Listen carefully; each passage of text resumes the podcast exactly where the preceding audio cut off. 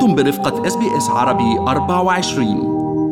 آلاف المسلمين في مدينة ملبورن احتفلوا بالذكرى السنوية ال50 لافتتاح أول مسجد بالمدينة. قبل 50 سنة مسلمين أستراليين من أصول ألبانية حولوا بناء فارغ في المدينة إلى مسجد حمل اسم المسجد الألباني. وشارك بالفعالية اللي نظمها الاتحاد الإسلامي الألباني الأسترالي ممثلون عن أحزاب سياسية ورؤساء منظمات المجتمع المدني وأيضا مسؤولون في الشرطة ومواطنين أستراليين من ديانات وتوجهات أخرى. رئيس الاتحاد الإسلامي الألباني الأسترالي أورينبالا أعرب عن سعادته إزاء المشاركة الواسعة بالفعالية. حوالي 3,000 شخص شاركوا، وكان في معرض داخل المسجد سرد تاريخه على مدى السنوات 50 الماضية. وتضمنت الفعالية تخصيص أماكن للأطفال، كان فيها حيوانات أليفة طبعا، إلى جانب وجود مسابقة لصنع حلوى البقلاوة. حلو، مناسبة لهالمناسبة. بالا كمان حكى في أشخاص أكيد من ديانات أخرى من كل مكونات المجتمع